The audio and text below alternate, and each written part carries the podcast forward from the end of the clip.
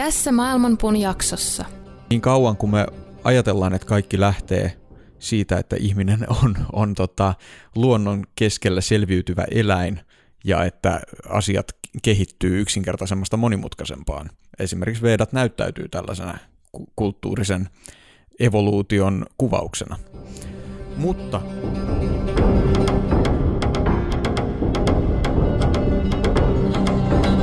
Maailmanpuun juuret ovat ylhäällä ja lehvästö alhaalla. Sen oksat levittäytyvät kaikkialle luonnonvoimien ravitessa niitä. Aistikohteet ovat sen versoja ja sen juuret levittäytyvät sitoen sielut niiden tekojen mukaisesti. Sen todellinen muoto ei ole näkyvissä tässä maailmassa, ei sen loppupää eikä alkupääkään.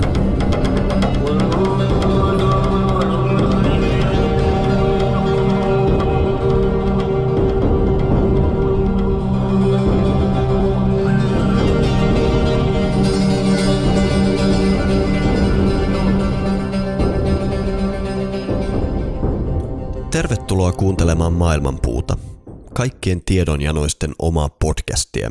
Minä olen joogaopettaja Miska Käppi ja kanssani studiossa on tietokirjailija Matti Rautaniemi.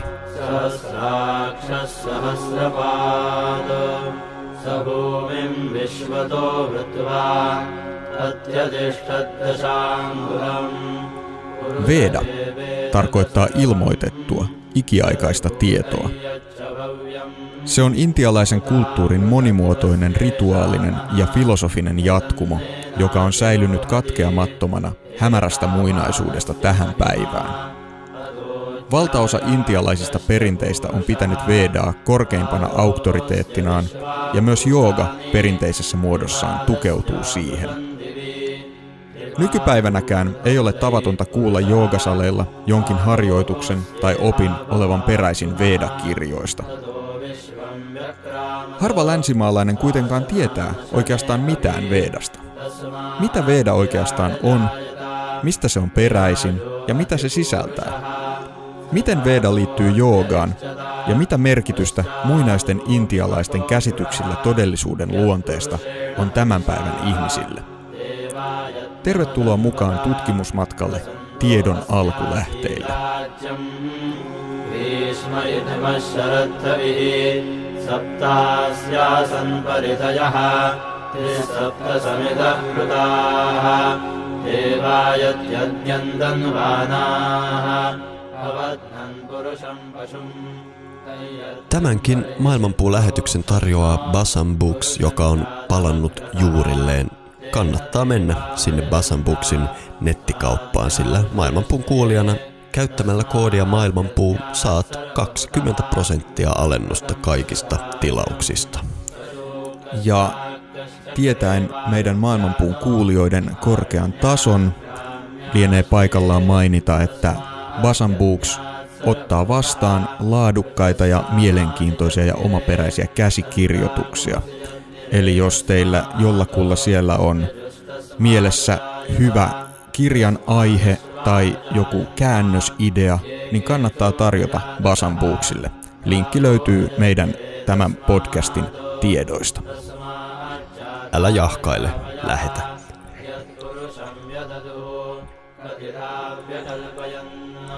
No niin Matti. Näin se alkaa olla taas kesä kärsitty mm. joidenkin suomalaisten toimesta, kun oli niin kuumaa tai ne niin kuin omalta kohdaltani nautittu ja kohti syksyä mennään ja mielenkiintoisia aiheita. Kyllä, meidän syksyn kausi on lähtenyt hienosti liikkeelle. Advaita-jakso, joka ilmestyi tuossa pari viikkoa sitten, on saanut erinomaista palautetta. Ja muutenkin meidän sähköpostiin ja erinäisiin viestipalveluihin on tullut ihan mukavasti kommentteja näistä meidän ohjelmista. Joo, täytyy sanoa, että nämä kesän 2018 kaksi jaksoa etenkin, eli tämä Advaitta ja sitä hiukan edeltänyt Mistä tulemme, ne on kirvoittaneet ihan niin kuin uudenlaisen palautemyrskyn niin meidän sähköpostilaatikossa kuin myös ihan tuolla oikeassa todellisuudessa. Mm. Advaitasta on oikeastaan tullut pelkästään positiivista palautetta. Siellä on ihmiset sanonut, että hyvin paljonkin tämmöinen kokonaisena kosmoksen ajattelu muutti heidän ajattelutapaansa. Mutta toi Mistä tulemme jakso, siitä on tullut valtavat määrät hyvää palautetta myös ja minkä mä huomasin, niin sellaiset ihmiset, jotka ei meitä tavallisesti kuuntele jotenkin tuntivat vetoa siihen jaksoon ja me saatiin paljon uusia kuulijoita sitä kautta. Mutta muutama kuulija vähän närkästyikin siitä, niin kuin me vähän silloin arveltiinkin, että nyt lähdetään spekuloimaan aika kovilla jutuilla. Joo, mä en ole itse asiassa mitenkään yllättynyt tästä, että se on herättänyt suuria tunteita puolesta ja varsinkin vastaan, koska siis silloin kun liikutaan spekulatiivisen muinaishistorian parissa, niin se on aina riskialtista peliä, ja ihan täysin tietoisena tästähän me tähän lähdettiin. Mutta erityisesti yksi palaute, joka me saatiin, niin se oli niin hyvin laadittu, että ehkä me myös halutaan kommentoida sitä vähän tarkemmin. Joo, totta kai. Pitäisikö minun lukea se mm. tästä? Se menee tällä lailla. Mistä tulemme jakso taisi olla ainoa jakso, josta en saanut yhtään mitään irti. En nyt haluaisi kauheasti kritisoida teidän ohjelmaanne, koska Maailmanpuu on kuitenkin yksi lempipodcastejani. Mutta vuosikausia, kun on lukenut kaikenlaisesta evoluutiohistoriasta ynnä muusta, niin en oikein näe mitään ristiriitaa joogan historiassa verrattuna nykytieteen käsitykseen ihmissivilisaatioiden kehittymisestä – Käsitykseni mukaan kaikki yli 10 000 vuotta vanhat arkeologiset löydöt ihmisistä viittaavat metsästä ja keräilijäkulttuuriin, Göbekli Tepessä tehdyt löydöt mukaan lukien. Eikä tuolta ajalta ole löydetty mitään todisteita mistään muinaisesta supersivilisaatiosta. Jos tällainen olisi ollut olemassa, niin eiköhän siitä edes jotain todisteita olisi – Evoluutio ja kulttuurievoluutiohan ovat kaksi eri asiaa, ja jälkimmäinen on lähtenyt valtavaan harppaukseen vasta kun maanviljelys ja siihen liittyvät pysyvät asutuskeskukset on perustettu. Vasta pysyvä asutus on mahdollistanut kirjoitustaidon kehittämisen. Ensimmäiset löydetyt kirjoitukset kertone, ovat kertoneet viljasanon ja siihen liittyvän verotuksen määrästä. Ja se taas on vienyt asioita huomattavasti eteenpäin ja niin edelleen. Toki tuolla noin 12 000 vuotta sitten olleella mullistuksella on voinut olla tekemistä maanviljelyksen kehittymisen kanssa. Sehän kävisi aika hyvin yksin sen kanssa. Vaikka eipä siinä, olisihan se toki kaunis ajatus, jos jooga olisi jotain muinaisten atlantislaisten supertiedettä, mutta kyllä nyt vähän lähti mopo keulimaan. Mun mielestä tämä oli, vaikka tämä nyt oli kriittinen palaute, niin tämä oli kuitenkin hyvä palaute, koska selkeästi asiasta tiedettiin ja oltiin myös kuunneltu, mitä me siitä puhutaan. Kyllä, kyllä, ja mun mielestä kriittinen palaute on usein paljon hedelmällisempää kuin positiivinen palaute pelkästään, eli kiitos tästä palautteesta. Kuitenkin tähän olisi mukava vastata myös monella lailla. Ensinnäkin on, onko sulla Matti vähän sama fiilis kuin mulla, että se mihin kyseisen palautteen antaja vastaa on vähän niin kuin se, mitä me pelättiin, että joku voisi ymmärtää tästä jaksosta. Että olisi joku muinainen supersivilisaatio, Atlantis ja muut. Kyllä. Mistä me ei oikeastaan mun mielestä puhuttu siinä jaksossa. Ky- kyllä, tota, joo. Mä olin, tai siis se on ihan ymmärrettävää, että tästä, tota, tästä tällaisia tulkintoja tehdään, ja tästä se näkyy mun mielestä just tällaisissa ilmauksissa kuin supersivilisaatio, muinainen Atlantis ja supertiede, koska nämä, nämä aiheet, ja varsinkin jos puhut, mainitaan edes sana Atlantis, niin se on tosi värittynyttä. Eli silloin heti herää se kuva jostain tällaisesta taianomaisesta utopia-yhteiskunnasta kaukaisessa menneisyydessä. Joo, se mitä mä yritin siinä jaksossa välittää oli se käsitys, että noin 10 000 vuotta sitten maapallo on kohdannut valtava katastrofi ja jos täällä olisi ollut minkäänlaista kehittynyttä toimintaa, niin se oli ikään kuin reset-nappulan painaus.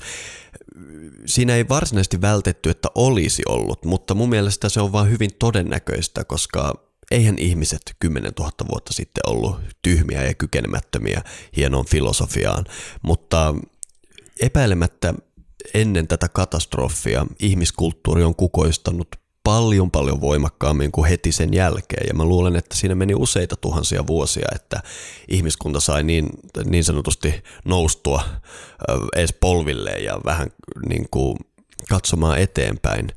Sitä, mitä ihmiskulttuuri oli yli 10 000 vuotta sitten, tai sanotaanko ennen tulvaa. Siitä on vaikea sanoa mitään, mutta voisin sanoa, että mä oon melkein varma siitä, että siellä ei ollut helikoptereita ja, ja avaruussukkuloita ja tämmöisiä kaupunkeja, jotka on rakennettu lähinnä niin betonielementeistä ja niin. Mä, mä totta puhuen en pidä tätä että niin kuin luin just Guardian-lehdestä, että Britanniassa on jäljellä sata satoa näillä kyse, nykyisillä viljelymenetelmillä ja Tyynessä valtameressä pyörii jätepyörteet, jotka on isompia kuin Suomen valtio.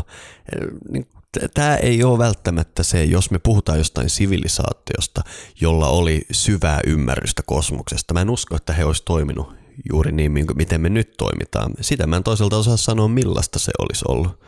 Niin, Kuten siinä jaksossa totesin toivottavasti riittävän moneen otteeseen, ja toten nyt myös vielä kerran, niin mä oon täysin sillä agnostinen tämän muinaishistorian suhteen, että se ei ole mun erityisalaa, öö, enkä muutenkaan niin katso voivani siitä esittää yhtään mitään tällaisia ehdottomia väitteitä.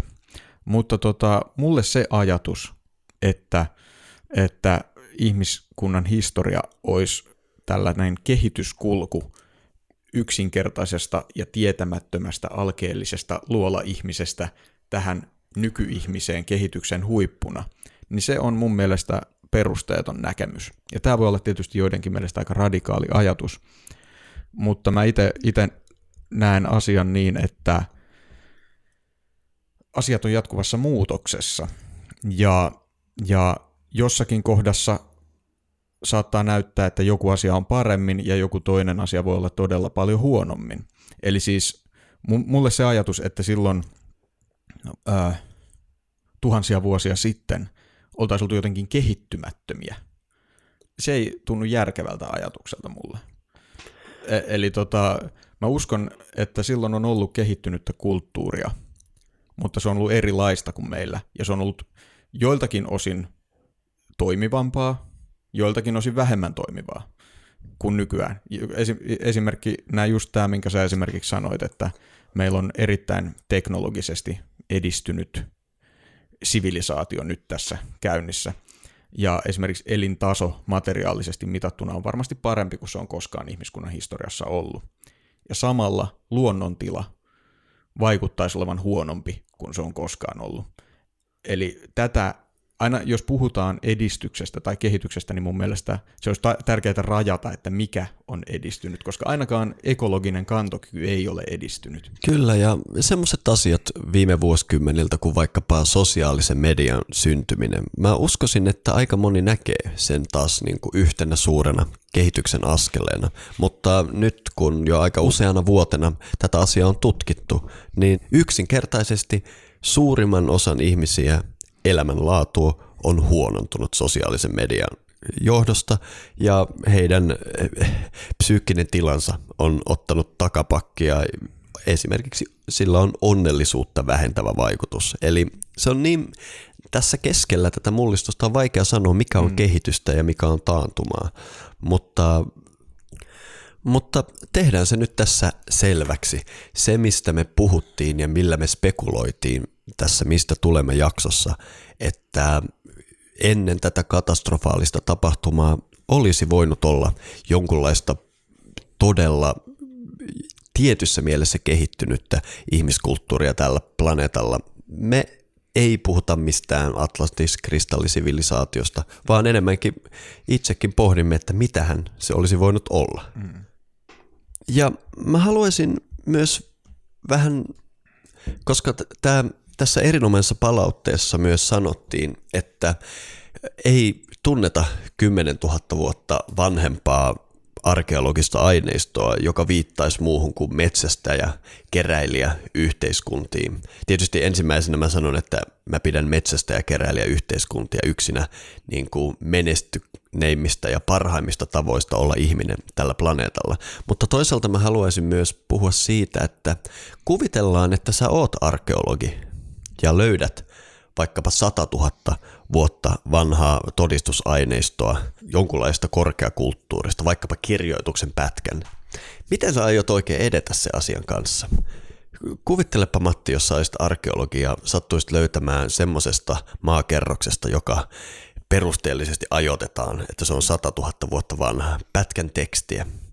Mä sanoisin, että saisit aika kusessa, mm. koska sä tuskin haluaisit tuhota akateemista uraas väittämällä, että korkeakulttuuri on 100 000 vuotta vanha, mutta siinä sulla on tämä todistusaineisto. Mm. Miten sä luulet, että sä toimisit tuossa tilanteessa? No varmaan mä etsisin jotain tällaista tota, muuta selitystä, miten se on joutunut sinne se teksti, tai, tai, tai sitten lähtisin jotenkin tutkimaan sen tekstin sisältöä mm. ja sieltä tekemään jonkunlaisia johtopäätöksiä. Mutta ymmärrät, että tämä on hyvin hankala paikka. Tämmöinen aineisto, arkeologinen aineisto varsinkin, joka ei sovi meidän yleisesti hyväksyttyyn historia-aikajanaan, sen kanssa on aika vaikea edetä. Tot, totta kai, koska, koska tiede toimii niin, että meillä on tietty tulkintakehikko, tietty paradigma, johon palasten täytyy sopia tavallaan. Mm-hmm. Ja sitten ja sehän muuttuu sitten vasta, kun meillä on todella, todella paljon sitä, mikä ei sovi sinne. Kyllä. Ja siinä ei yksi teksti tai yksi, yksi rakennus paljon vaikuta. Niinpä, ja näinhän sen tulee ollakin.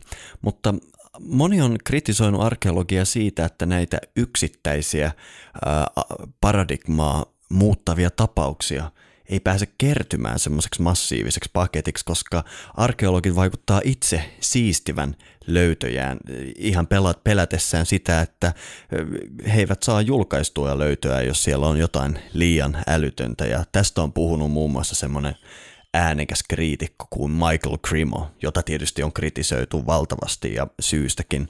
Mutta hän sanoo, että jos menee tutkimaan ihan sitä niin kuin alkuperäisaineistoa, sieltä usein löytyy paradigmaan sopimattomia löytöjä, mutta jos sitten katsoo julkaistuja tuloksia, niin sieltä ne sitten puuttuu. Eli tavallaan eh, tapahtuu sellaista, että siistitään pois se, mikä ei sovi paradigmaan ja mitä voisi olla hankala julkaista ja mistä voisi saada kollegoiden vihat niskaansa. Jos tästä antaa vaikka yhden yksittäisen kuuluisan esimerkkitapauksen, niin mulla tulee mieleen noin Huejatlakon kaivaukset Meksikossa 80-luvulla, kun arkeologit löys ka- kaivauksissa kivityökaluja ja aseita ja myös semmoisia eläinten luita, josta selvästi näkyy leikkausjälkiä. Ja sitten nämä arkeologit palkkas geologeja ajottamaan tämän maakerroksen. Ja sieltä tuli tuloksia, että nämä löydöt on 250 000 vuotta vanhoja. No he otti toisen eri ajatustavan, sama tulos, kolmannen, sama tulos, neljä eri ajatusmetodia ja kaikki sanoi, että tässä on 2500 000 vanha löytö. No, mitä siinä sitten kävi, niin nämä arkeologit kieltäytyi hyväksymästä näitä ajatuksia, koska ajateltiin, että missään päin maailmaa ei ollut noin varhain tuohon kykeneviä ihmisiä, ja varsinkaan Meksikossa, johon ajatellaan, että ihminen tuli vasta parikymmentä tuhatta vuotta sitten. Ja sitten tämä asia ei edennyt mitenkään, mutta sitten tämmöinen todella hieno nainen kuin Virginia Steen McIntyre kuitenkin halusi julkaista nämä tulokset, vaikka sitten itsenäisesti.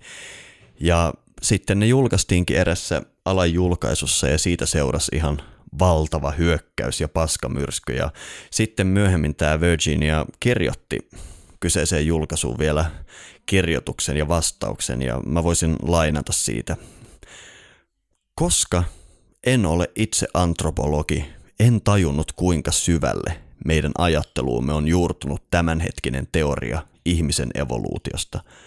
Työmme Huojatlakossa on hylätty useimpien arkeologien toimesta vain, koska se ei istu heidän teoriaansa ihmisen kehityskulusta. No, tämä on tietysti yksittäistapaus, eikä tästä kannata tehdä sen suurempia päätelmiä, mutta ehkä joku haluaa tutustua tähän Michael Cremon kirjaa vaikkapa nimeltä Forbidden Archaeology, eli kielletty arkeologia, jossa hän niin kuin on käynyt läpi aineistoa ja kerännyt tämmöisiä paradigmaan sopimattomia löytöjä. Mutta mä en sinänsä ole mikään Michael Cremo fani, koska hänen johtopäätöksensä varsinkin sanskrit-teksteistä on usein, öö, no, hiukan kyseenalaisia. Mutta tota on tietysti mielenkiintoista tutkia tätäkin.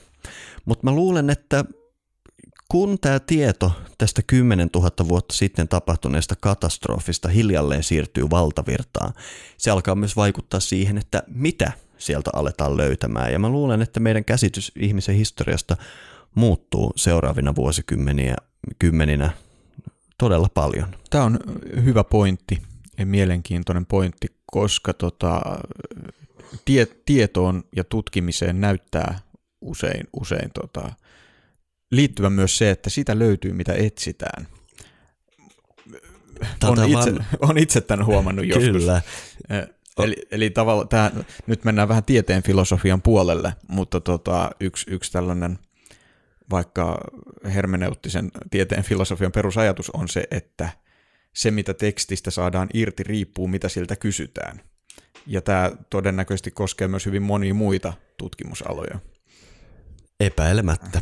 Mutta eiköhän jätetä tämä asia, meillä ei maailmanpussa ole mitään virallista mm. kantaa mm. siitä, että olisi muinainen superatlantis-sivilisaatio, vaan mielenkiinnolla pohdimme, mistä on lähtöisin tämä huikea tieto ja filosofia, mikä meitä joogassa ja muissa maailman viisausperinteissä kiinnostaa. Ja varmaan siitä me ollaan yhtä mieltä, että me kumpikin suorastaan ihaillaan muinaisia ihmisiä tästä filosofiasta ja tiedosta, mitä me voidaan sieltä saada aina pienet maistiaiset ja varmaan tässäkin jaksossa näin tulee käymään. Kyllä, ja omalta kohdaltani haluan korostaa, että mun mielenkiinto näihin asioihin on ennen kaikkea, sanoisin just ehkä filosofinen, eli mitä pidetään edistyksenä ja, ja mitä pidetään sivilisaationa. Palaan vielä sen verran tähän pa, tota, hyvin laadittuun palautteeseen, että tässä nostetaan esiin kirjoitustaidon kehittäminen ja sanotaan, että se on ollut mahdollista vasta kun on tota, aloitettu maanviljelys ja perustettu ensimmäiset pysyvät asutuskeskukset.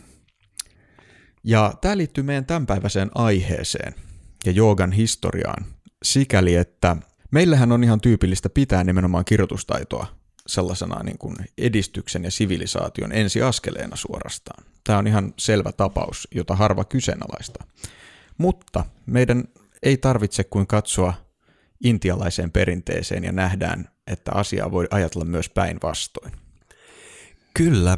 Tänään meillä on tarkoitus tutustua intialaisen viisausperinteen kaikista vanhem, vanhimpiin kerroksiin, eli niin sanottuun Vedaan tai Veda-kirjoihin. Ja Veda-kirjat, oikeastaan tämä sana kirjat on mm. hyvin huono termi mm.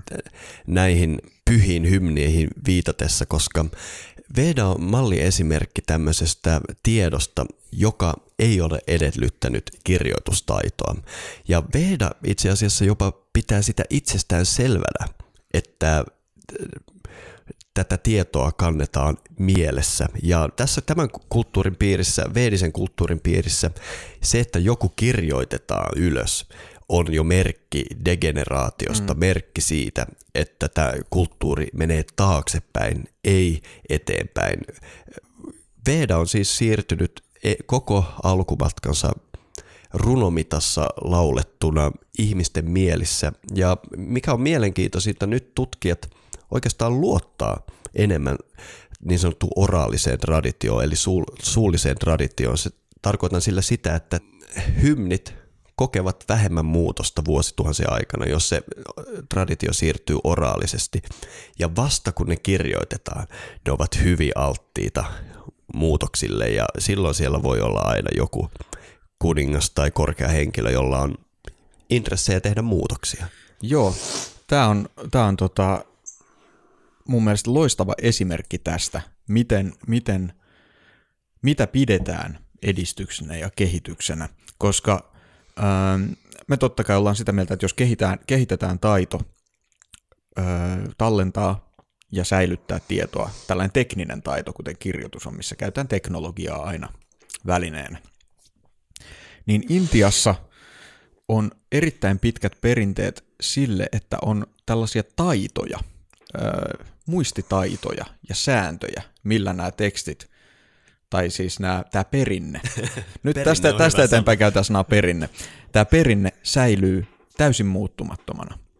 Ja, mikä, ja Intiassa on edelleen tänäkin päivänä ihmisiä, jotka kykenee muistamaan valtavia mytologisia tarinoita ja kokonaisia tällaisia öö, ker- kertomusperinteitä mielessään. Ja mikä tähän liittyy? Mikä on yksi asia, mikä on havaittu näiden ihmisten kohdalla? Silloin, jos ihminen oppii lukemaan ja kirjoittamaan, hän menettää kyvyn muistaa näitä asioita. Tämä on ihan tutkittu juttu. Eli tässä on kyse kahdesta hyvin erilaisesta ää, tiedon säilyttämisen tavasta, jotka näyttää myös sulkevan toisensa pois.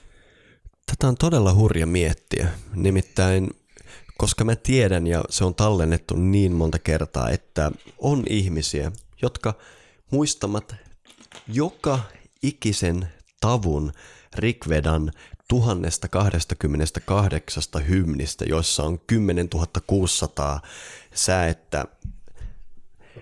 Musta tuntuu, että mä oon kenties menettänyt jotain aivan ainutlaatuista oppiessani lukemaan. Tämä lukemisen ja kirjoituksen taito, mitä meillä pidetään sivistyksen tavallaan ensimmäisenä edellytyksenä, onkin kenties niin suuri muutos ihmismielelle, että me menetetään kokonainen alue, mikä oli vaikkapa muinaiselle veediselle sivilisaatiolle päivänselvä asia.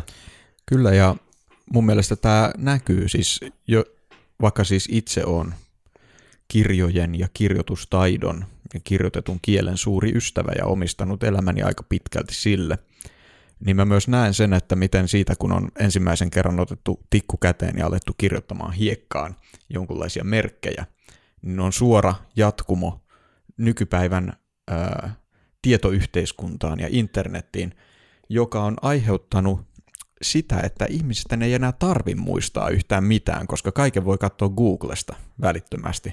On lukemattomia kertoja ke- mielenkiintoisissa keskusteluissa, joissa on aina tällaiset googlaustauot, koska ihmiset ei enää muista niin yksityiskohtia niistä asioista, mistä puhutaan. Sano muuta, sano muuta ja tietysti itsekin olen syyllistynyt tähän lukuisia kertoja. Tässä podcastissahan me ei käytetä tätä. Ei koskaan tarkisteta mitään mistään. Ö, mutta ehkä, ehkä ennen kuin lähdetään puhumaan tarkemmin näistä muistitekniikoista ja mitä merkitystä niillä on, niin pitäisikö meidän vähän perata tätä, mikä oikeastaan on Veda ja mistä me nyt puhutaan?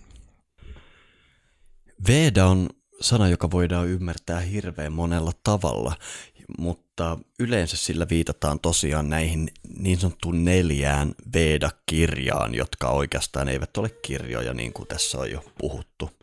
Ja jos me lähdetään tuolta muinaishistoriasta liikkeelle, kun sieltä me kerran ollaan jo aloit- aloitettu, niin Veda ja tarkemmin sanottuna Rikveda, eli tätä Vedojen vanhinta osaa, pidetään ihan vanhimpana säilyneenä indoeurooppalaisena perinteenä. Ja indoeurooppalaisia kulttuurejahan ovat lähes kaikki Euroopan kulttuurit aina Islannista Välimerelle, kaikki Lähi-idän kulttuurit, kaikki slaavikulttuurit, aina tuolta jostain Balkanilta Venäjälle. Suurin osa intialaisista kulttuureista, eli tämä indoeurooppalainen alue, on aivan valtava. Ja Rikvedassa on sen vanhimmat kerrokset. Vedoissa nämä, tai tämä kaikki tieto välitetään runomitassa, joka on jo itsessään eräänlainen muistityökalu, joka mahdollistaa sen, että tätä kaikkea viedään eteenpäin ihmisten mielissä.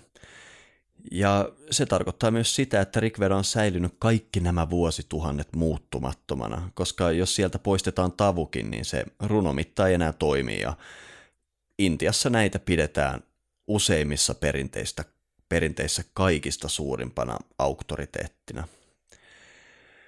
Kielitieteilijät on myös aina olleet innoissaan vedoista, koska, koska se on aivan ainutlaatuinen tilaisuus tutkia kieltä, jos meillä on hirvittävän vanhoja tekstejä, jotka eivät ole muuttuneet ajan kanssa yhtään. Eli kielitieteilijöille Veda on aina ollut suuri aarreaitta.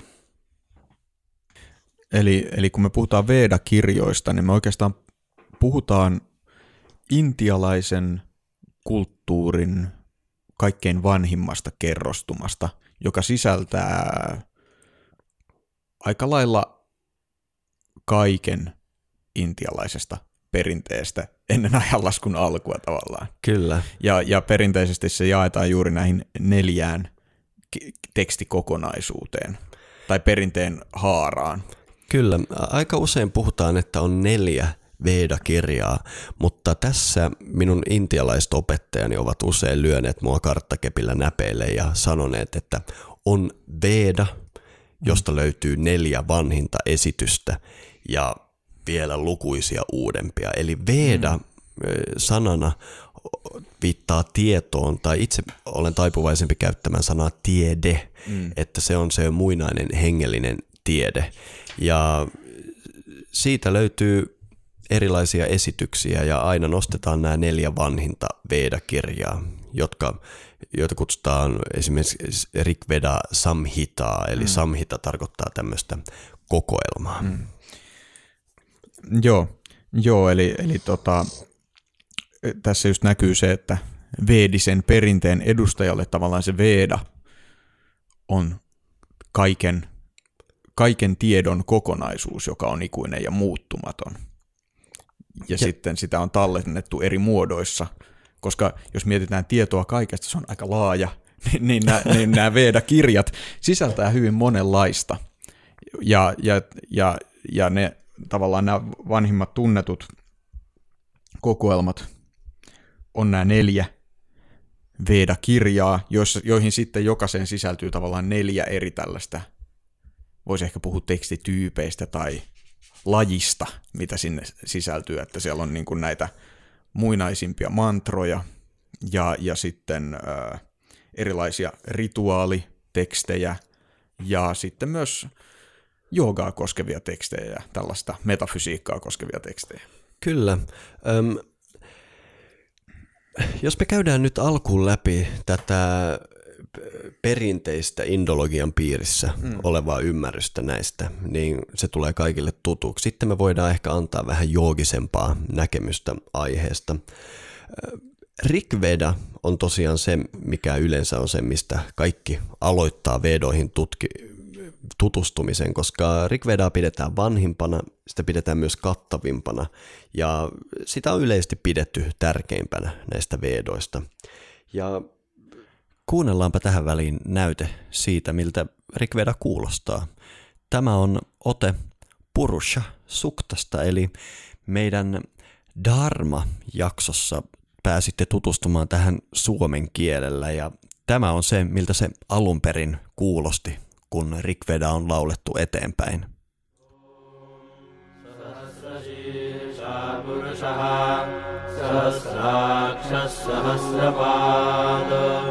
स भूमिम् विश्वतो वृत्वा अत्यतिष्ठद्दशाङ्गुलम् पुरुष एवेदगसर्वम् यद्भूतयच्छ भव्यम्। भूतामृतत्वस्येषानः यदन्नेनातिरोहति एतावानस्य महिमा पदोच्यायाश्च पूरुषः। विश्वाभूतानि त्रिपादस्यामृतम् दिवि। त्रिपादूर्धौ दयित्पुरुषः पुनः ततो विश्वम् व्यक्रामत Rikveda muodostaa ne mantrat, joita sitten ajatellaan, että ne muinaiset veediset papit sitten lauloivat. Ja Rik tarkoittaa tämmöistä säettä tai mm. formulaa tai kaavaa tai niin edelleen, eli käytännössä mantraa. Mm. Sitten löytyy toinen Veda yleensä luetaan toisena semmoinen kuin Saama Veda. Saama tarkoittaa harmoniaa tai kokonaista ja sitä yleensä pidetään vähän niin kuin laulujen Vedana. Mm-hmm. Itse niin kuin ne tekstit, se perinne, mitä se mm. laulaa, se on melkein identtinen Rikvedalla, Rikvedan kanssa ja tässä Saamavedassa sitä on, siihen on sovitettu ikään kuin musiikkia ja, ja muun muassa tämmöinen tutkija kuin Asko Parpola hauskasi sanoi juuri Ylen radio-ohjelmassa, että siihen on myös lisätty merkityksettömiä sanoja maagisuuden lisäämiseksi. Tämä on muuten mielenkiintoinen juttu, mihin mä oon törmännyt myös muiden perinteiden kohdalla, että tota, ö, on tällaisia loitsuja tai lauluja, joissa toistetaan jotain, ja kun nykyään kysyy sitten tutkijalta tai jopa ehkä perinteen edustajalta, että mitä tämä tarkoittaa, niin se on vaan sellainen merkityksetön täytesana. Mm-hmm. Ja näitä löytyy kansanperinteestä ja kristinuskon perinteestä, ja niitä, niitä kielitieteilijät miettii, että mitä ihmettä tämä tarkoittaa.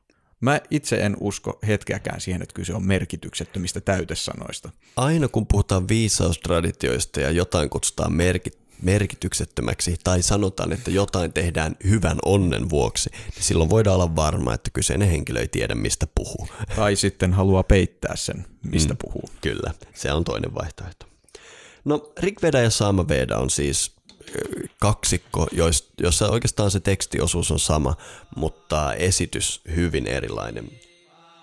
Kuunnellaanpa miltä aiemmistakin maailmanpuun jaksoista tuttu Gayatri Manta kuulostaa Saamavedan muodossa. Oh.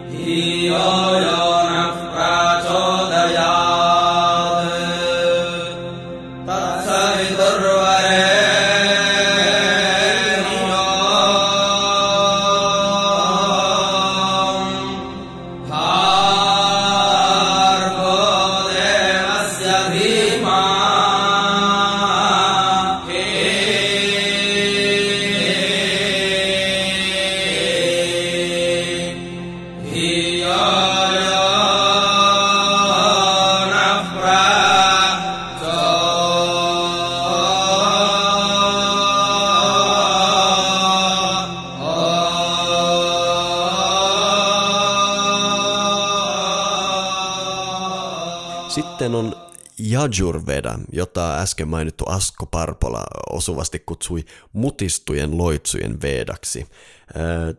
Tässä on siis tämmöis, vähän niin kuin näitä Rikvedan mandroja, mutta ne tulee proosamuodossa, mm. se, ikään kuin niitä pidetään loitsuina ja Onks, niin edelleen. Mä mietin, että tämä siis kuulostaa tosi hämmentävältä, tämä mutistujen loitsujen muotoilu, mutta olisiko se sitten kyse siitä, että jos Saamavedan mantrat lauletaan, niin nämä on niitä, mitkä puhutaan. Joo. Hmm. स्वाहा प्रजापतये स्वाहा स्वर्गाय लोकाय स्वाहाग्नये स्पृष्टकृते स्वाहेति तम् ब्रह्मा ब्रवीत् प्रजापते ब्रह्मणा वै श्राम्यसि अहमवै ब्रह्मास्मि माम् यजस्व अथ ते ब्रह्मण्वान् यज्ञो भविष्यति ja sitten on neljäs Veda, jota pidetään ö, kaikista nuorimpana Vedana.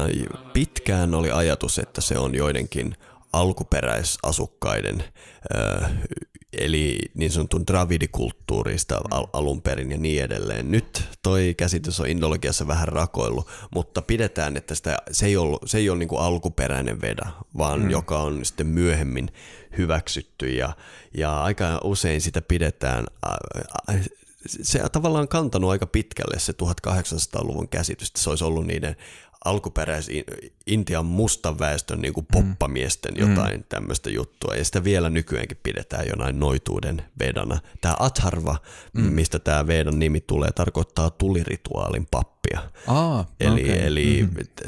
tästä se juontaa juurensa, mutta palataan tähän vielä. Prata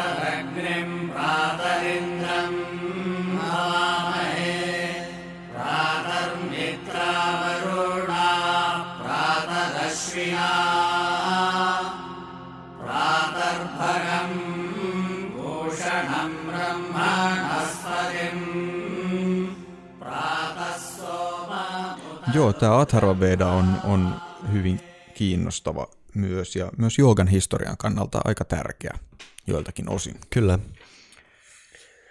M- minkä nostaisit joogahistorian kannalta tärkeimmäksi asiaksi? Ihan mielenkiinnosta.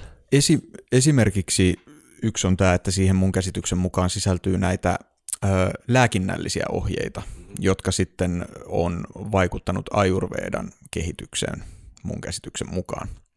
Kyllä. Ja, ja toinen, toinen on se, että Atharva Vedassa on myös nämä esiintyvät nämä vratjat. Joo, nämä vratjat on todella mielenkiintoinen, mutta äärimmäisen hankala aihe, eli ehkä jätetään se tällä kertaa välistä. Ja noi Ayurveda-viittaukset tekee todella Atharva-vedasta hyvin mielenkiintoisen. Mutta tässä alkaa olla se kokonaiskuva näistä neljästä suuresta Vedasta. Niin, nämä on ne neljä Vedaa ja sitten kuten tuossa mainittiin, niin näihin kuhunkin sisältyy erilaisia tekstejä. Sä puhuit tuossa aiemmin noista samhitaa teksteistä, eli, eli tota, näistä mantroista, alkuperäisistä vanhimmista mantroista. Näiden lisäksi on aranjaka tekstejä, eli tämä yleensä käännetään indologiassa kirjallisessa metsäkirjoja. Sä näytät nyt siltä, että sulla on jotain sanottavaa tähän käännökseen. No, miten se nyt sanoisi? Sanotaan näin, että jos me ollaan vakuuttuneita, että kyseessä on jotain muinaisia paimentolaisia ja niin, niin edelleen, niin tämä osuu hyvin, mutta mä ehkä antaisin toisenlaisen käännöksen, mutta ei nyt mennä tähän. Mun mielestä on hyvä, että käydään mm-hmm. läpi nämä myös nämä muut Veda-kerrostumat, mutta toi metsäkirja, niin kuin, se vähän särähtää korvaan. Mutta, mutta siis se selitys tämän taustalla on se, että koska nämä aranjakat sisältää rituaaliohjeita ja siirtymäriittejä koskevaa aineistoa, niin että ne olisi ollut tällaisen tota, näiden tämän vanaprasta elämänvaiheen, eli metsään vetäytymisen elämänvaiheen, niin kuin, tai sitä vaihetta eläville ihmisille, tällaisia opaskirjoja, että mitä siellä metsässä sitten tehdään. En tiedä. Tämä on se, miten tutkimuskirjallisuus tästä puhuu. Näiden lisäksi on brahmanat, rituaali, opaskirjat, ehkä näin yleisesti sanottuna, ja sitten ehkä tunnetuin veedisen kirjallisuuden laji on Upanishad, eli metafyysiset opetukset, joihin sisältyy myös joogaa koskevia tekstejä, joita me ollaan tässä podcastissa käsiteltykin. Kyllä. Mä itse voisin tuoda järkeä tähän vähän sillä lailla, että voidaan ajatella, että on Veda, eli vois, voisiko sanoa semmoinen henkinen ikuinen tiede, metafysiikka, joka on muinaisina aikoina hiottu. Mm. Ja se on semmoisessa niin kuin kaikista vähiten avautumassa vuodossaan näissä neljässä mm. alkuperäisessä Vedassa. Sitten meillä on eri kerroksia, joissa on puettu se sama metafysiikka tiettyä tarkoitusta varten. Oli se sitten metsässä lorvimista varten, mitään itse usko tai johonkin tiettyyn elämänvaiheeseen tai muuta. Ja sitten nämä Upanishadit, jo, joita usein kutsutaan nimellä Vedanta, vähän niin kuin Vedajen loppuosa, mm, ne, mm. se nuorin osa Vedoista, ne on ne viimeisimmät selitykset, tavallaan puettu mahdollisimman ymmärrettävään muotoon se, mitä nämä iki-iki vanhat Veda-kirjat pyrki välittämään. Ja se ei tietysti loppunut tähän, vaan, vaan tätä on puettu uuteen kaapuun, tätä Vedaa, mm-hmm. koko intialaisen historian ajan. Ja se viimeisin muoto, missä Veda on välitetty, me kutsutaan sitä tantraksi. Mm-hmm. Mutta tämä on siis tapahtunut kaiken aikaa, koska aikakaudet muuttuu, ihmisten tarpeet muuttuu, Veda pysyy samana, mutta sen, esity, sen esitystavat muuttuu ja niitä on niin lukuisia. Tämä runomuotoon puettu ö, teksti ei ole ainoa tapa välittää mm. Vedaa, mm. vaan sitä voi välittää vaikkapa arkkitehtuurin tai mm. jopa tanssin muodossa, eli muotoja on lukuisia. Niin, sittenhän on ihan oma, oma alueensa, on nämä Vedangat, eli Vedan haarat. Kyllä. Jotka sisältää oikeastaan koko muinaisen intialaisen tieteen. Ja ka- kaikki tällaiset niin kuin, tähtitieteestä, matematiikasta, arkkitehtuurista, musiikista. Eikö niitä ole 32 perinteisesti. Kyllä niitä taitaa olla ja ni, siellä on kaikki. Niin kaikki tavallaan inhimillisen kulttuurin osa-alueet kuuluu siihen näihin niin kuin Vedan lisäosiin tai haaroihin, mitä sitten, ja, ja ne perustuu näille periaatteille, mitä näissä Vedoissa ö, sitten opetetaan. Kyllä, eli traditionaalinen ymmärrys tästä on se, että se Veda ei todellakaan ole mikään tietopankki, niin kuin me nykyään se ymmärretään, tai joku tietosanakirja, mistä nämä jutut otetaan, vaan sieltä annetaan tämä ikään kuin kosmoksen luonne, se metafysiikka, se, ne periaatteet, miten kosmos toimii. Ja tähän ymmärrykseen perustuen me voidaan sitten vaikkapa siitä johtaa, minkä sä nyt vaikkapa sanoit, vaikkapa musiikin teoriaa, mm. mikä on hyvin tyypillistä veediselle perinteelle. Mä oon itse viljellyt hyvin paljon viime aikoina kirjoituksissani ja tulevissa kirjoituksissa tuun sitä jatkamaan sellaista käsitettä kuin maailmankuva. Koska yleensä kun me puhutaan nykyisin vaikka intialaista perinteestä tai veedisestä perinteestä joogan takana, niin se sana, mikä meille ensimmäisenä meidän omasta maailmankuvasta johtuen tulee mieleen, on uskonto. Ja kun katsoo tätä Vedaa, joka siis muodostaa myös sen perustan, mitä nykyisin kutsutaan hindulaisuudeksi, niin on selvää, että tässä on kyse jostain vähän enemmästä. Ja itse asiassa aika paljon enemmästä. Eikä edes voi sanoa, että se, se mitä, mitä me kutsutaan uskonnoksi, muodostaisi siitä yhden osan, vaan nämä kaikki osat muodostavat, nämä on, niinku, tämä on niinku yksi kokonaisuus. Niin on vaikea, mulla on aika, aina vaikea päättää, että minkä tästä Veedasta oikein nostaisi esille. Onko se se ilmiömäinen saavutus, että ne on tuhansia vuosia onnistuneet siinä, missä kaikki muut tuntuu epäonnistuneen. Kuinka säilyttää viisaustraditioon kokonaisia perinne kokonaisuuksia täysin muuttumattomana. Ne on onnistunut siinä. Vai onko se se, että kyseessä on käsittämätön tekni, tekstikokonaisuus upeilla eri runomitoilla, jotka pelkästään esteettisen tarkastelun alla on jotain aivan käsittämätöntä. Sieltä löytyy niin paljon, niin paljon, että en ihmettele, että intialainen perinne pitää tätä niin käsittämättömässä arvossa, että meidän on varmaan sitä vaikea ymmärtääkään. Sä mainitsit tuossa aiemmin, että intialaiselle opettajillesi Veda on se yksi ikuinen muuttumaton kokonaisuus. Ja näistä neljästä kirjasta ja niiden, tai neljästä kokoelmasta ja niihin sisältyvistä tekstilajeista käytetään Intiassa tätä nimitystä shruti, mm-hmm. eli kuultu kirjallisuus, mikä viittaa just siihen, että, että tämä tieto ei ole kehittynyt yrityksen ja erehdyksen kautta ihmisten keskuudessa. Et sitä ei ole kehitetty, vaan se on ilmoitettu. Onpa hauskaa, että otit ton Shrutin äh, esille. Yleensähän ajatellaan, että se shruti viittaa nimenomaan siihen, että alun perin näitä ei ole kirjoitettu. Mm. Eli kyseessä on siinä mielessä kuullut tekstit, että alun perin ne aina kuultiin, niin, niitä ei mm. koskaan luettu mistään mm. ja niin edelleen. Mutta itse asiassa mun intialaiset opettajat eivät anna tätä selitystä, vaan enemmänkin selitys on se, että Veda ei ole ihmisen tuotos. Mm, mm.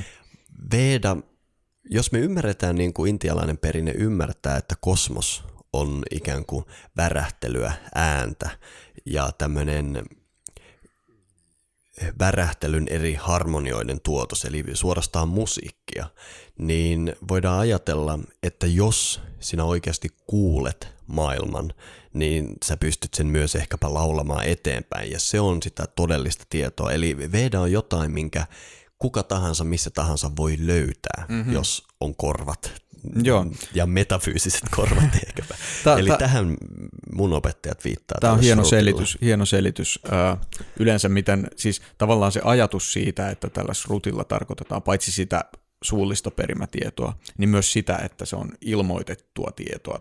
Niin se, miten se tutkimuskirjallisuudessa esitetään, on, että, on, että nämä rishit on korkeissa meditaatiotiloissa vastaanottaneet tämän kaiken ja välittäneet sen eteenpäin. Kyllä. Siihen, siihen, siinä on tavallaan ö, samanlainen idea, mutta ehkä vähän tällä lailla kankeammin esitettynä ja vähän, vähän sillä lailla enemmän länsimaisten linssien kautta. Kyllä, ja siinä on pieni väärinymmärryksen mahdollisuus, nimittäin se, miten sä sanoit on ja kuvailit näitä rishejä, voi ajatella, että nämä rishit olisi jotain muinaisia intialaisia vaikkapa joogeja, jotka on istunut risti-istunnassa ja sieltä meditaatiosta takaisin tulleena sitten tulleet takaisin, nyt löytyi Rikveda tai jotain mm. vastaavaa.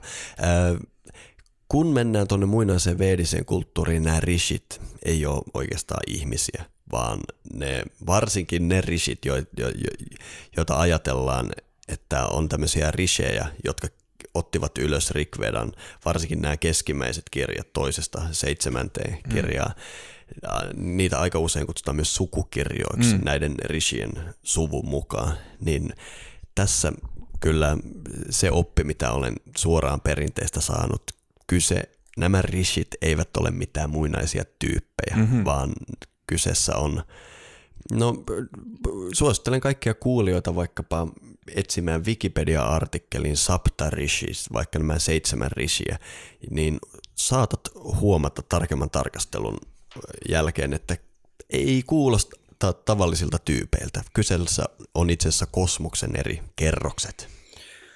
Tämä on mielenkiintoista, mitä katselin tuossa ennen lähetystä tätä listaa näistä risheistä, niin ne oli tuttuja kyllä monista muistakin. Ne muistakin on käynyt listoista. ennenkin opettamassa, ei vain Rikvedan mm. talteenottajia, vaan myöhemminkin historiassa nämä mm. samat rishit on siellä paljon pyörinyt. Kyllä sanotaan, että ei ole montaa sellaista perimyslinjalistaa, mistä heitä ei löydy. Juuri näin. mutta tota, jossain vaiheessa tämä kuultu tieto on sitten päätynyt myös ihmisten mieliin ja korviin. Öö, ja me tuossa puhuttiin vähän noista muistitekniikoista, millä tätä on välitetty. Ja se on, se on me ei nyt tarvitse hirveästi siihen jumittua, mutta se on tärkeää ymmärtää, että on oikeasti vieläkin tunnetaan tavallaan ne, ne menetelmät, millä on varmistettu, että yksikään tavu ei muutu. Ja nämä on säilynyt oikeasti ties kuinka kauan. Mistä asti? Ai toi on muuten kysymys, mihin me ei olla puututtu. Ei, nyt, se onkin, nyt on sen aika. Nimittäin kuinka vanhoja ovat veedat on mm. semmoinen ikuinen kysymys. Kuinka monta intialaista junamatkaa mä oon brahminipappien kanssa tästä jauhanut, että kuinka vanhoja ne veedat on ja kaikkia niin kuin näkemyksiä monesta miljoonasta vuodesta aina 3000 vuotta vanhaksi on esitetty. Mun mielestä tämä on hyvin vaikea kysymys, johon helpoin vastaus on sanoa en tiedä, koska mm. en usko, että kukaan tietää. Mutta jos me ymmärretään niin, miten sana Veda käytetään intialaisessa perinteessä, eli se on se tieto, jonka kuka tahansa voi kuulla kosmoksesta, niin sehän on silloin ikuista. Ja mm. niinhän nämä kulttuurit sanoo, että se on ikuinen. Kosmoksen salaisuudet ovat yhtä vanhoja kuin kosmos. Sitten, jos me aletaan puhumaan juuri täl, tästä veedisellä sanskritilla esitetystä kokonaisuudesta 1028 hymnistä, vaikkapa Rikvedasta, kuinka vanha se on, niin siitä mun näkemys on, että ainakin paljon vanhempi kuin on tämä Max Müllerin 1800-luvulla lanseeraama ajoitus. Max Müller on näitä indologian, voisiko sanoa, perustajia. Mm. Ja Max Müller arvioi sen, mitä 1500 ennen ajanlasku alkua, mm-hmm. ja siitä se on oikeastaan se on... ilman pikkuu heittoja on pysynyt samana viimeiset 200 vuotta. Mm. Ja Max Müller itse ihan viimeisinä elinpäivinä sanoi, että Hää, kuka tietää, me vaan laitettiin tuommoinen luku. Mm-hmm. Eli hän itsekin sanoi, että se oli vaan semmoinen joku heitto, olkoon vaikka näin vanha, mutta kukaan ei sitä tiedä, mutta indologia on tykännyt pysyä tässä. Niin, mitä mä eilen katselin tätä hajontaa, niin se vaihteli 1900 ennen ajanlaskun alkua viiva 1200 ennen Kyllä. ajanlaskun alkua. Ja ne perusteet sille ajottamiselle on lähinnä kielellisiä. Mm-hmm. Eli tiedetään, että Pohjois-Intiassa sinä aikana on ollut kulttuuri, jossa tämä kieli on ollut olemassa mm-hmm. erilaisten arkeologisten ja muiden löytöjen kautta. Mutta niin kuin tuossakin näkee, 700 vuoden haarukka on aika iso. Joo, todella. Ja yksi, minkä mä yleensä tykkään ottaa esiin, on nämä maantieteelliset maininnat Rikvedassa, koska Rikveda puhuu, että alueen suurin joki on Sarasvati. Hmm. Tietysti itse asiassa Rikveda puhuessaan Sarasvatista ei itse asiassa puhu mistään maantieteellisestä joesta, mutta on selvää, että siinä voidaan puhua kummastakin. Ja Sarasvati-jokea pidettiin mytologisena pitkän aikaa, koska se tunnettiin näistä teksteistä, mm-hmm. mutta ei tunnettu maantieteellisesti. Mutta 90-luvulla, kun satelliittiteknologia mahdollisti kuvaukset, niin huomattiin, että Himskatti, kyllähän täällä keskellä Intian niemimaata on virrannut koko alueen suuri joki, ja arviot siitä, milloin se on kuivunut, vaihtelee, mutta minimissäänkin se vie sen ainakin semmoista 3-5 tuhatta vuotta vanhemmaksi mm. kuin tämä standardi ajoitus. Tietysti me tunnetaan, että Sarasvati on jossain vaiheessa sitten näissä myöhemmissä teksteissä alkanut myös tarkoittamaan järvien ketjua, mikä taas viittaa siihen, että sinne on tallentunut tämä Sarasvatin kuivumisprosessi sinne into, intialaiseen mytologiaan. Mm. Ja se tekisi tuosta supervanhan. Mm. Itse heitän vaan perstuntumalla ja hatusta sen, että uskon, että Rikveda on meille, kun 10 000 vuotta sitten rysähti, niin kuin me omistettiin tälle kokonainen jakso, nämä siitä, mitä sitä ennen oli, pelastettiin se kaikista arvokkain. Ja mä uskon, että Rikveda on yksi niistä onnistuneimmista pelastusyrityksistä säilyttää sitä, mitä se kulttuuri silloin piti kaikista arvokkaimpana. Ja uskon, että se ei ole ihan kotoperäinen Intia, vaan se on tullut sieltä luoteen suunnasta Intiaan. Tässä mielessä mä oon samaa mieltä indologian kanssa. Mm. Ja sen saman kulttuurin jäseniä on täällä meidänkin mailla hyvin paljon liikkunut ja nykybaltit on siitä ehkä se heille läheisin poppoa. Iästä en sano mitään, mutta pidän sitä ihmiskunnan vanhimpana perintönä. Tämähän lienee aika yleisesti hyväksyttykin ajatus, että juuri nämä Rikveda Samhitan hymnit on eräitä, ellei jopa maailman vanhimpia tai vanhinta säilynyttä perimätietoa. Mm-hmm. On, se sitten, on se sitten 1500 ennen ajanlaskun alkua tai enemmän. Mutta ehkä me tulevaisuudessa oma, omistetaan myös jakso tälle indoeurooppalaiselle kulttuurille, johon tuossa viittasitkin Joo. vähän. Ja sen, sen historian, sen teorian kehittymiselle ja sen kulttuurisille erityispiirteille, jotka on erittäin mielenkiintoisia ja toisinaan esiintynyt jo meidän keskusteluissakin tässä podcastissa. Öö,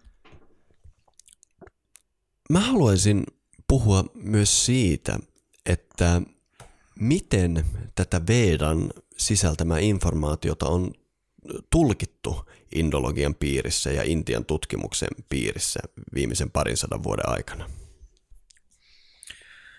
Joo, tiivistetyssä muodossahan sen voisi esittää, vaikka onkin kyseenalaista parisataa vuotta tutkimusta tiivistää muutamaan ö, lauseeseen, mutta ne päälinjat on pysynyt aika samoina. Eli usein ajatellaan, että nämä Rigvedan mantrat on tällaisen paimentolaiskansan luonnon jumalille suuntaamia tällaisia ylistyslauloja ja maailman syntyä koskevia myyttejä, joissa näkyy monia elementtejä heidän elämän tavoistaan. Ja sitten nämä rituaalitekstit Jajurveda ja Samaveda kuvaa tavallaan sitä vedalaisen kulttuurin tätä, tai siihen sitten, kun se on vakiintunut se paimentolaiskulttuuri, asettunut aloilleen, niin heidän tällaista rituaalista uskonnon harjoitusta. Ja sitten, kuten mainittiin tuossa aiemmin, niin Atharva Veda puolestaan on sitten tällaista ö, paikallista kansanuskoa ja magiaa, joka on omaksuttu siihen vedalaisen kulttuurin piiriin sitten tavallaan liitteenä. Eli että siinä on siirtymä tällaisesta niin kuin paimentolaiskulttuurista maanviljelyskulttuuriin ja heidän tällaista, niin kuin, että sieltä on jäljitettävissä tämä maailmankuvan muutos ja kulttuurin muutos. Todella hienosti tiivistetty.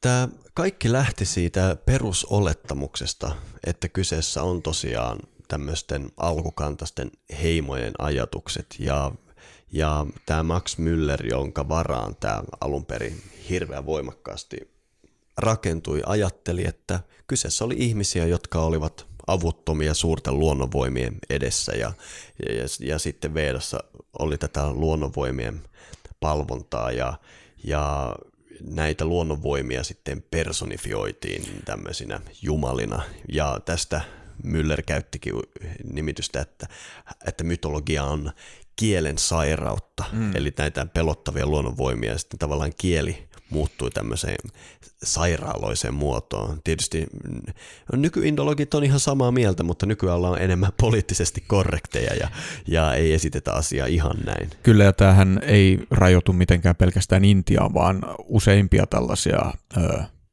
mitä kutsutaan luonnon uskonnoiksi.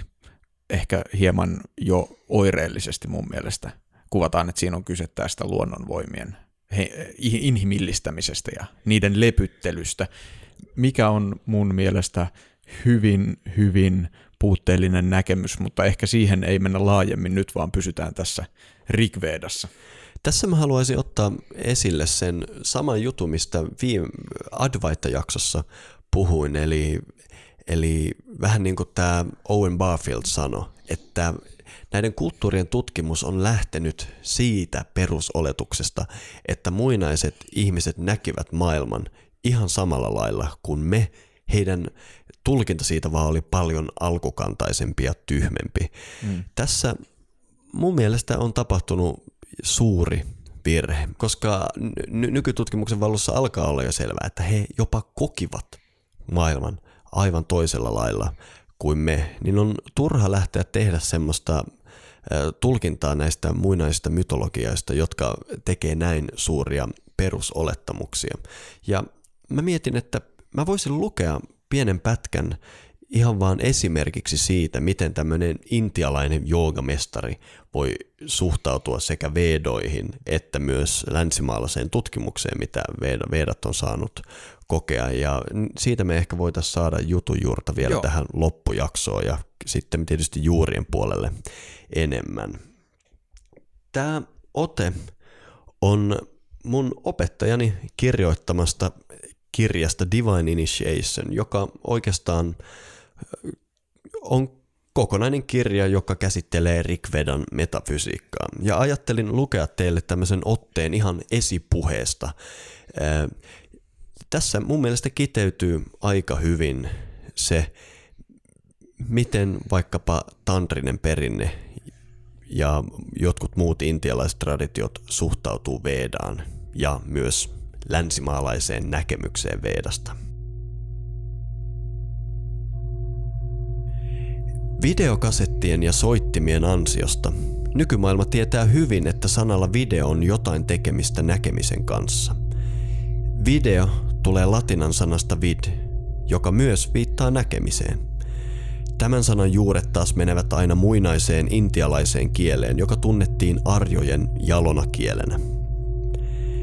Sana Veda johdetaan arjalaisen kielen, ju- kielen juuresta vid, ja vaikka Veda tarkoittaakin tietoa, tarkalleen ottaen sillä viitataan henkiseen tieteeseen. Toisin kuin tämänhetkiset oppikirjat väittävät, muinaiset ihmiset perustivat sivilisaationsa todella hienostuneeseen tieteeseen. Aikakautemme ensimmäiset tutkijat lähtivät kuitenkin liikkeelle oletuksesta, että muinaiset ihmiset olivat täysin vailla pitkälle kehitettyä filosofiaa tai tiedettä. Tähän hypoteesiin sopi teoria siitä, että muinaisten ihmisten oli täytynyt peloissaan ja tietämättömyyttään palvoa mahtavia luonnonvoimia – Tutkijat päättelivät, että tämä antoi ensin alun animismille eli sieluuskolle, joka lopulta johti polyteismin ja henoteismin kaltaisiin monijumalisiin oppeihin. Näin nämä uskontoihin ja Intian kulttuuriin erikoistuneet täysin Vedasta tietämättömät tieteilijät aloittivat Veda-tutkimuksen. Valitettavasti he sovittivat johtopäätöksensä ennakko-oletukseen alkukantaisesta kulttuurista. Niinpä he näkivät Vedassa vain alkukantaista tulen, veden ja ilman palvontaa, vaikka tosiasiassa kyse oli äärimmäisen hienostuneista monistisista oppijärjestelmistä, jotka vain olivat indologian ymmärryksen tavoittamattomissa.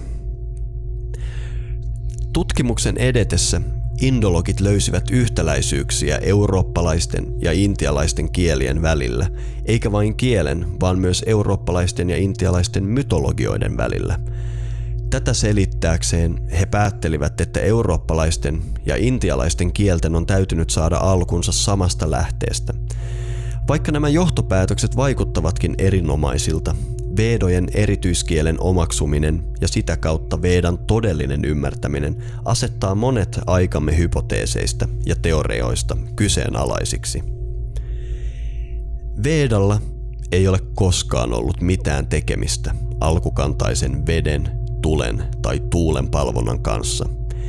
Eri elementteihin liitetyt alkukantaiseksi luullut menetelmät itse asiassa liittyvät huippuhienostuneeseen veediseen oppijärjestelmään, joka perustaa itsensä monistiseen filosofiaan. Näin ollen meidän on myös hylättävä oletus vaiheittaisesta kehityksestä veedisessä filosofiassa. Samoin käy olettamuksille arjalaisen kielen kehitysvaiheista – itse asiassa sanskrit ei ole koskaan ollut luonnollinen kieli, vaan se hiottiin ja kehitettiin monismin tieteen tarpeisiin. Veda vakuuttaa, että sen monistinen tiede ymmärrettiin perusteellisesti ja välitettiin täydellisesti täydellisen kielen kautta.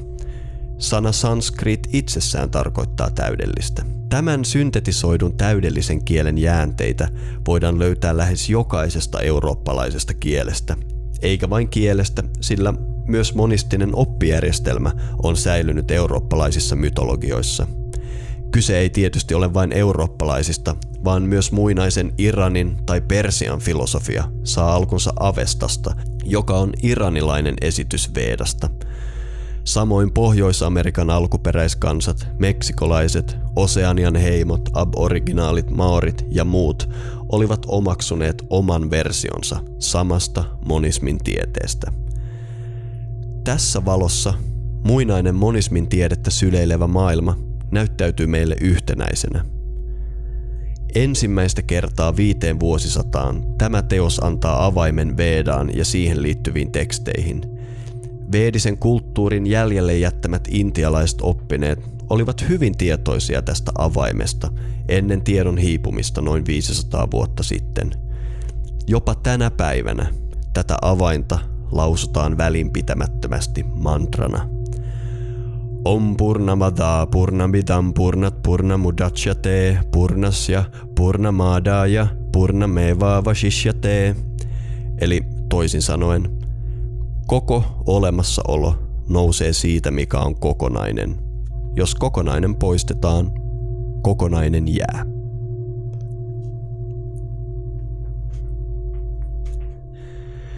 Siinä tuli aika paljon matskua, Matti. Kyllä. Miltä se kuulostaa? Se kuulostaa mun mielestä hyvin järkevältä.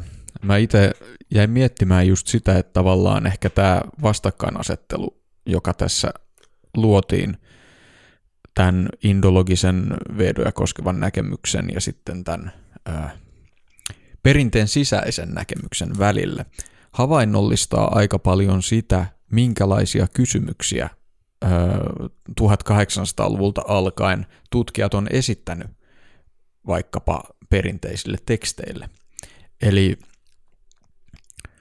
etsitään, tai ensinnäkin lähtöoletus on, on tämä meidän luonnontieteellinen ihmiskuva, jonka useimmat nykyihmisetkin lienee omaksuneet enemmän tai vähemmän automaattisesti, ja sitten, että etsitään tällaista kehityskulkua aina.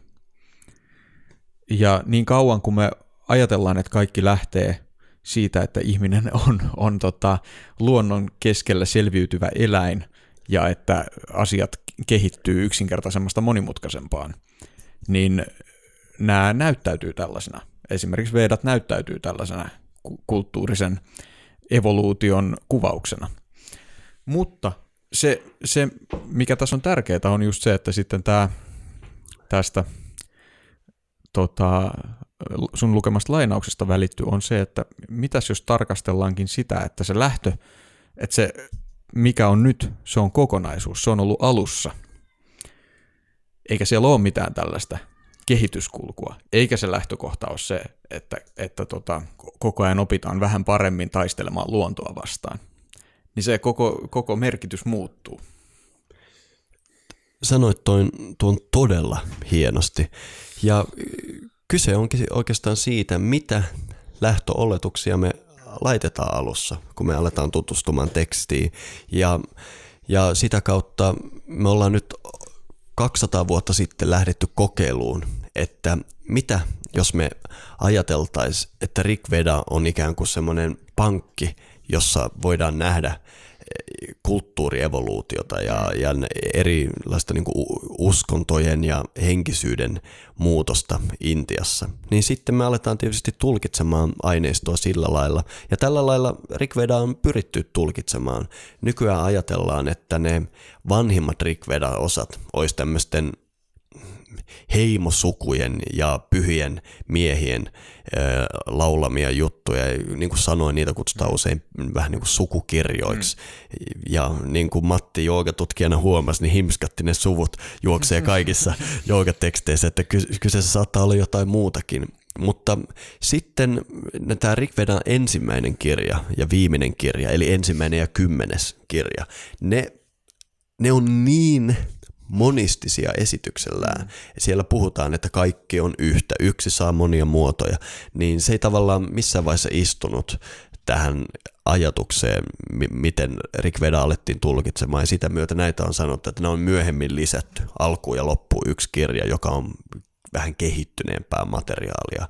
Sitten siellä on tietysti tämä, onko se nyt yhdeksäs kirja, joka on pelkästään somarituaalia käsittelevä.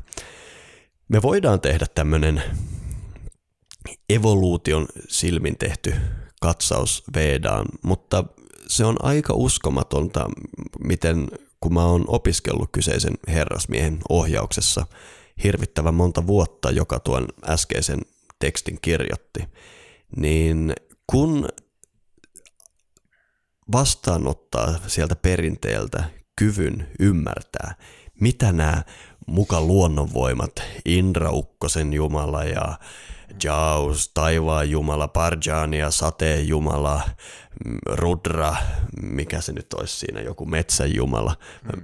niin mitä ne itse asiassa ihan oikeasti tarkoittaa, miten ne on monistisen metafysiikan palasia, niin silloin Rikveda alkaa kyllä näyttämään hyvin kokonaiselta ja eheältä. Ja sitä kautta alkaa käydä järkeen, minkä takia ne he menivät niin uskomattoman pitkälle siinä, että he pystyisivät säilyttämään sen muuttumattomana. Se on kokonaisuus ja se on melkein kuin hologrammi. Eli kun siitä yhden pala ottaa pois, niin se koko paketin tarkkuus öö, muuttuu pienemmäksi. Mm. Joo, mä itse ehkä, koska en ole perinteen sisällä, mutta ymmärrän sitä näkökulmaa, niin pidän just tärkeänä tätä, ehkä mikä mulle ylipäätään on perinteisissä teksteissä se, että, että tota, kun ne ottaa vakavasti, yrittää ymmärtää, mitä niissä sanotaan, niin, niin silloin alkaa nähdä myös ehkä oman tapansa katsoa maailmaa toisella tavalla – ja sitten, jos se alkaa näyttää vakuuttavalta se, se, se teksti, tekstin maailma tai löytyy joku, joka sinne johdattaa, niin se voi olla ihan hyvä vaihtoehto muuttaa niitä asetuksia sille puolelle. Et tota, mä itse vaan, mua kiinnostaa juuri nämä eri tavat nähdä tämä asia. Kyllä, ja mun mielestä ihan kuulijoillekin voi sanoa, että mun mielestä näistä asioista ei vakuututa tämmöisillä spekulaatioilla. Mun opettaja oli heti tarkka, että hei, että en mä yritä sua vakuuttaa, että Vedat on jonkun muinaisen tieteen hirvittävä hienoja esityksiä. Mitä jos opiskelet mun kanssa sitä tiedettä, niin sä voit itse nähdä, että onko se siellä vai ei. Mm-hmm. Ja mun mielestä tämä on ainoa terve tapa. Jos Wrightin veljekset tulee väittämään sulle, että ne osaa lentää, niin mua ei kiinnosta spekuloida, että uskonko mä vai enkö mä usko. No niin, näyttäkää. Mm. Ja jos he lentää, niin god damn it. Kyllä. Ja ehkä tähän on hyvä jatko, jatkoksi mainita, että Intiassa useimmat intialaiset, jotka on jollain lailla jonkun hindulaisuuden suuntauksen harjoittajia tai jonkun muun intialaisen perinteen harjoittajia on vakuuttuneita, että tämä Veda on kaiken perusta. Ja sehän on se mielenkiintoinen juttu, että hyvin monenlaiset suuntaukset Intiassa tukeutuu tähän Kyllä. auktoriteettiin. Ja ettei toi kuulosta ihan hindunationalismilta, niin voi, voi lisätä myös, että alun perin Veda ei pidä itseään intialaisena. Se sana Bharata, joka usein käännetään Intia, itse tarkoittaa koko kosmosta. Eli, eli niin kuin tossakin opettajani tekstistä pysty päättelemään, niin hän ei pitänyt Vedaa jonain intialaisten omaisuutena, mm. vaan ehkä vaan antoi peukkua intialaisille, että me ollaan tehty ehkä parempaa työtä kuin kukaan tämän säilyttämisessä, mutta sitten hän sanoi, että hei, teillä kaikilla muillakin on ollut se. Mm. Että, ja se löytyy varsinkin, koska hän tiesi, että suurin osa englanninkielistä tekstiä lukevista on eurooppalaisia. Hän vielä halusi sanoa eurooppalaisille, että tajuatteko te, minkä aarteen päällä te istutte, että teilläkin on tämä. Mm. Niin siis, että, että joka kulttuurilla tavallaan on se Kyllä. perinteinen tietonsa. Mutta se, tämä just kun me puhutaan Vedasta tällä nimellä ja tästä nimenomaisesta perinteestä, niin tämä on juuri se, mikä Intiassa on säilynyt. Ja mm-hmm. se on mhm. varmasti säilynyt siellä paremmin kuin muualla maailmassa. Kyllä, mutta siitä taas, että onko se intialainen, voidaan esittää monia kysymyksiä. Ja mä oletan, että tämän hetken konsensus Intian tutkimuksessa on, että se on – tuolta Keski-Aasiasta Intian päätynyt nämä vanhemmat. Mutta tästähän hindunationalistit repii pelihousunsa. Ja mun mielestä toisinaan syystä. Niin, tässä on, mä itse asiassa luin just eilen hyvän artikkelin, joka koski näitä tota, intialaisen kulttuurin alkuperää. Se, siinä oli jonkun viimeaikaisten DNA-löytöjen perusteella tutkittu sitä, että – mistä se sanskrit ja vedat on, on tota Intiaan tulleet. Ja se oli sillä lailla hyvin laadittu artikkeli, koska tämähän on hyvin sellainen poliittisesti räjähdysaltis kysymys. Mm-hmm. Ö, lyhyesti sanottuna siinä on kaksi puolta. Hindunationalistit haluaa sanoa, että kaikki on syntynyt Intiassa ja levittäytynyt sieltä muualle maailmaan. Ja sitten tota, ö, ihmiset, jotka Intiassa ei kannata hindunationalismia, on esittänyt tällaisia, että no itse, itse asiassa Intia on sekoitus kaikkialta tulleita kulttuurivaikutteita, eikä oikeastaan mikään ole mistään peräisin. Ja tämä artikkeli oli aika lailla niin kuin kumpaakin näitä näkökulmaa vastaan. Se oli hyvin mielenkiintoinen. Mutta siinä sanottiin, että juuri tämä Keski-Aasia tai tämä ö, luoteissuunta näyttää aika kiistottomalta, että sieltä on tullut kulttuurivaikutusta. Mutta toinen merkittävä on sitten Etelä-Intia. Eli tämä, tämä niin kuin, se, siinä on ää, paljon, mitä ei tiedetä. Ja mun henkilökohtainen näkemys tähän Vedaan on se, että mua ei lopulta kiinnosta, kuinka vanha se on, mistä se on kotoisin ja kaikki tämä politiikka, mikä siihen liittyy. Se, mikä minut on alun perin Veedan pariin vetänyt, on halu ymmärtää itseäni ja kosmosta mahdollisimman hyvin. Ja se, oli hirvittävän hyvä veto etsiä vastauksia siitä suunnasta, koska sain vastaukset yltäkylläisesti ja, ja löysin jotain, mitä en ikinä kuvitellut löytäväni. Eli Veda ei selvästikään sattumalta ole saanut tätä asemaa ja kannustanpa vaan kaikkia tutustumaan, mitä sieltä löytyy ja etenkin katsomaan sitä monelta eri kantilta. Kyllä, tämä on erittäin hyvä ohje. Kiitos kuulijoille, jotka ovat olleet mukana tähän asti. Me siirrytään seuraavaksi maailmanpuun juuriin, missä me puhutaan muun muassa siitä, että mitä nykyjoogi voi ehkä saada vedoista irti, tai mitä tekemistä vedoilla on joogan harjoittamisen kanssa nykymaailmassa. Kyllä, ja tuossa lausuin sen purna mandran, jota opettajana piti avaimena Vedaan, mutta se jäi vähän lyhyeksi. Ehkä me voidaan tostakin puhua vielä juurissa jotain. Mutta nyt kiitos tämän maksuttoman osion kuulijoille ja me lähdemme maan alle, ei vaan taivaaseen maailmanpuun juuriin.